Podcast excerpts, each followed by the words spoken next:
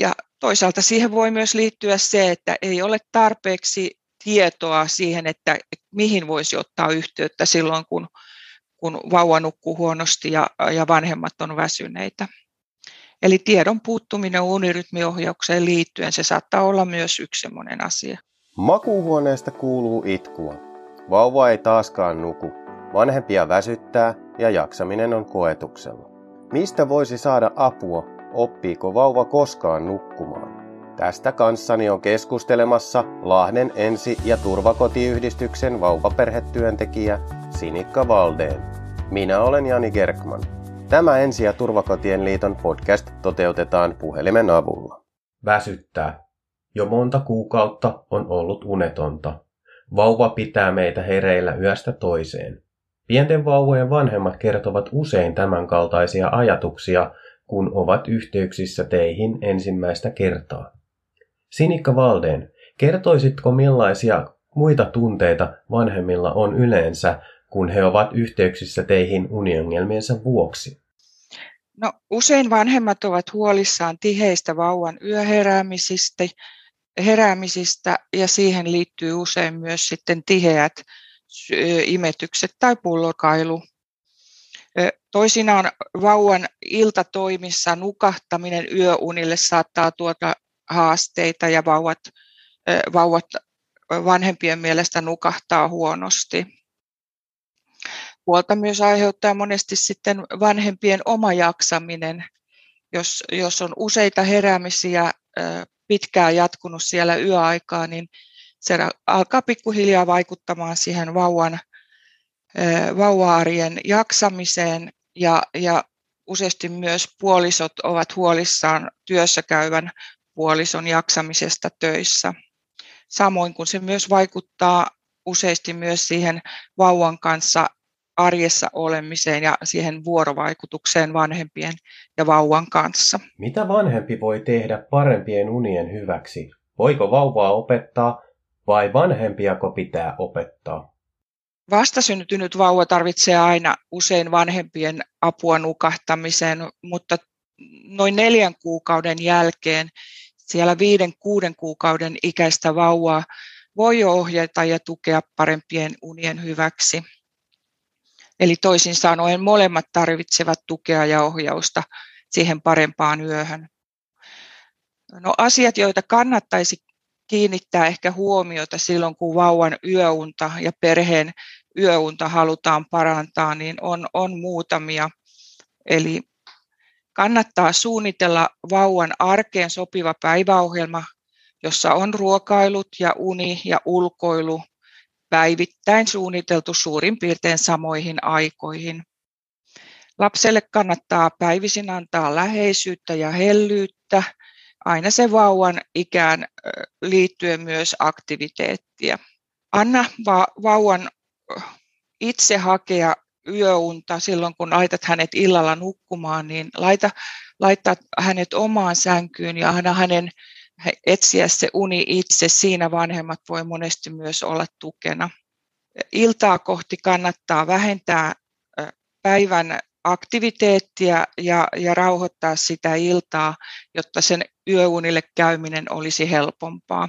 Eli vauvat tykkää rutiineista, kannattaa suunnitella semmoinen mukava, rauhallinen iltarutiini ja ne iltatoimet samalla auttaa vauvaa rauhoittumaan ja kertoo myös vauvalle, että uniaika lähestyy.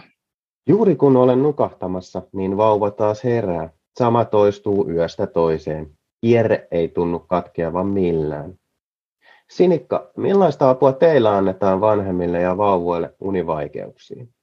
No, mä voisin jakaa oikeastaan palvelun silleen, että on avopalvelua ja sitten täällä päijät alueella, missä itse toimin, niin täällä on myös tämmöinen laitosrytmitys eli laitospalvelu.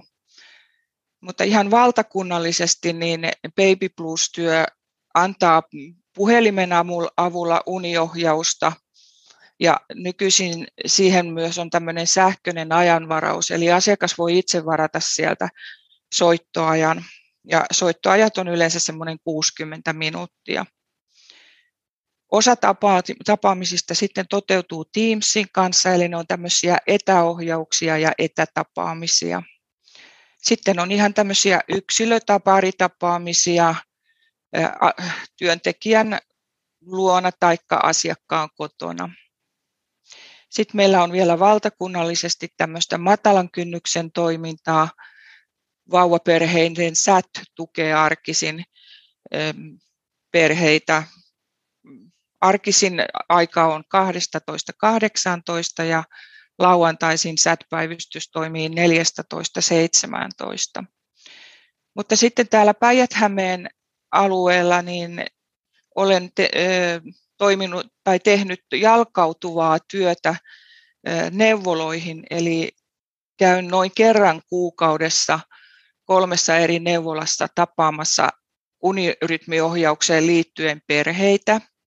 Ja, ja näihin tapaamisiin oma terveydenhoitaja varaa aina ajan. No, laitosrytmityksestä sen verran, että, että meillä täällä päijät on tämmöinen kolmen vuorokauden laitosrytmitys, jossa lapsi jää meille unirytmitykseen yöksi ja vanhemmat lähtevät kotia nukkumaan. Usein näissä tapauksissa on uniassosiaatioista vierottaminen, eli siellä saattaa olla tiheät yösyötöt tai perhepeti tai se, että vauva on tottunut liikkeeseen nukahtamiseen. Ja nämä vauvat tässä unirytmityksessä on yleensä kuudesta kuukaudesta 12 kuukauden ikäisiä. Ja tietenkin sitten se jatkotyö siellä kotona on tärkeää, että, että vauvaa rauhoitellaan ja, ja nukutetaan samalla tavalla, mitä tässä laitosrytmissä on harjoiteltu. Mikä asia vaikuttaa siihen, että osa vanhemmista ei uskalla hakea apua uniongelmiinsa tarpeeksi ajoissa? No, siihen saattaa olla monia syitä. Ehkä yksi, mitä itse olen miettinyt, on tämä ydinperheajattelu tässä meidän kulttuurissa. Useasti vanhemmat äh, kertovat, että haluavat selviytyä itsenäisesti äh, ilman tukea, jos, jos siellä kotona esimerkiksi on näitä univaikeuksia. Ehkä siellä on myös tämmöisiä e-, epäonnistuneita kokemuksia siitä, että kun asia on otettu jollakin, jossakin taholla esiin, niin saattaa olla, että vanhemmat kokee, että ei ole tullut kuulluksi. Siihen tietenkin vaikuttaa myös hyvin paljon se, että vanhemmat itse kokee jotenkin epäonnistuneensa, jos vauva nukkuu huonosti. Ja toisaalta siihen voi myös liittyä se, että ei ole tarpeeksi tietoa siihen, että mihin voisi ottaa yhteyttä silloin, kun kun vauva nukkuu huonosti ja, ja vanhemmat on väsyneitä. Eli tiedon puuttuminen unirytmiohjaukseen liittyen, se saattaa olla myös yksi sellainen asia. Varmasti tämä neuvoloiden apu ja yhteistyö auttaa tässä asiassa. Kyllä, että tämä jalkautuva työ nimenomaan täällä meillä, niin on, olen kokenut sen todella hyväksi, että, että siinä vuositasolla saattaa olla lähes sata perhettä, joita kohtaan siellä neuvolan tiloissa. Ja sitä kautta tietenkin se tieto kulkee paremmin myös perheille. Mikä auttaa vanhempia silloin, kun tuntuu, ettei mitenkään enää jaksa? No mä ajattelisin, että ihan ensimmäisiä asioita vauva-arjessa on tämmöinen yhteisvanhemmuus. Eli sitä kautta monesti se jaksaminen parantuu. Vauvan hoitoa voi jakaa arjessa aina mahdollisuuksien mukaan yhdessä. Esimerkiksi työssä käyvä vanhempi voi ottaa enemmän vastuuta yöhoidosta viikonloppuna tai loma-aikoina. Mutta mä pidän hyvin tärkeänä tätä yhteisvanhemmuutta. Jos siellä perheestä löytyy sitten tämmöistä omaa tukiverkostoa, esimerkiksi isovanhempia, niin useasti kannustan siihen, että, että vanhemmat kertoisi isovanhemmille, että nyt meillä nukutaan huonosti ja me olemme aika väsyneitä. Eli aika useasti isovanhemmat kyllä haluaa tukea ja auttaa sitä vauvaperhettä näissä tilanteissa. Ja sitten tietenkin, että jos, jos sitä tukiverkostoa ei sieltä löydy, niin sitten kannattaa hakea apua tilanteeseen ihan vauvaperheiden ammattilaisilta. Esimerkiksi ensi- ja turvakotiyhdistyksessä toimii tämä Baby Blues vauvaperhetyö, johon itse kuulun, niin meihin voi olla yhteydessä. Ensi- ja turvakotien liiton jäsenyhdistykset järjestävät sekä aikuisille että vauvoille uniohjausta, joissa saadaan ohjeet siihen, miten uniongelmat voidaan selättää. Käydään vielä läpi sitä, mistä löytyy apua, kun omat voimavarat äitinä ja isänä on vähissä. No silloin voi ottaa yhteyttä ensi- ja turvakotien vauvaperhetyöhön esimerkiksi, tähän Baby Plus-työhön. Ja, ja sitten ihan tämmöinen valtakunnallinen vauvaperheiden SAT toimii meillä, joka on tämmöistä matalan kynnyksen toimintaa, jossa on mukana Baby Plus työntekijät ja muut vauvaperhetyöntekijät. Sitten kannattaa tietysti neuvolan, oman neuvolan terveydenhoitajan kanssa keskustella tilanteesta ja, ja, ja sitä kautta useasti lapsiperheiden kotipalvelun tuki on mahdollista saada sinne perheen tueksi. Millaisia ajatuksia vanhemmilla yleensä sitten on sen jälkeen, kun unikoulu on käyty läpi? No usein vanhemmat ö, toteaa sitten näissä jatkotapaamisissa, että, että rytmityksen toteuttamiseen tarvittiin kaikkein eniten kannustusta ja motivaatiota – vanhemmilla on usein aika paljonkin tietoa vauvan, vauvan uneen liittyen, ja, ja tota, he, tietää, he tietää oikeastaan, että mitä muutoksia siellä kotona pitäisi tehdä, mutta, mutta he tarvitsevat monesti semmoista kannustusta ja motivointia siihen. Ja ehkä joskus myös lisätietoa vauvan uneen liittyen. Ehkä sitä, sitä, sitä keskustelua, että miten huomioida sen vauvan oman vauvan unen tarve, minkälainen se on. Esimerkiksi unisykliltä, minkälainen vauva heillä on kotona. Ja, ja tietenkin sitä kautta tulee sitten sitä varmuutta tähän kotirytmitykseen, jonka vanhemmat sitten toteuttaa siellä kotona. Ja, ja, ja tota, sitä kautta tulee sitä onnistumisen kokemusta, kun sitä rytmiä saadaan parannettua siellä kotona. Yleensä vanhemmat koki jaksavansa paremmin, koska se on hyvin usein, usein hyvin toimiva se kotirytmitys, siinä saadaan yleensä aina plusmerkki eteen siihen vauvan nukkumiseen liittyen. Ja aika usein myös vanhemmat sanoo sitä, että vauvaa arjesta rupeaa löytymään iloa ja, ja parisuhdekin alkaa voimaa paremmin. Nämä on näitä tietoja, mitä vanhemmat useasti sitten palautteessa antaa. Ja näitä on varmasti tosi mukava kuulla sitten, kun on tämmöinen rankka jakso käyty läpi ja tietää sen, että mitä siellä on ollut ennen tätä unikoulua ja minkälainen sitten palaute sieltä on tullut jälkeenpäin. No kyllä, ja, ja oikeastaan tämä unirytmitysohjaus on tämmöistä hyvin, hyvinkin kiitollista lyhyen intervention toimintaa vauvaperheissä. Et se on niin kuin palkitsevaa varmasti vanhemmille, mutta se on myös työntekijälle palkitsevaa. Joo. mitä haluaisit sanoa vielä lopuksi tässä ennen kuin päätetään tämä podcast-jakso?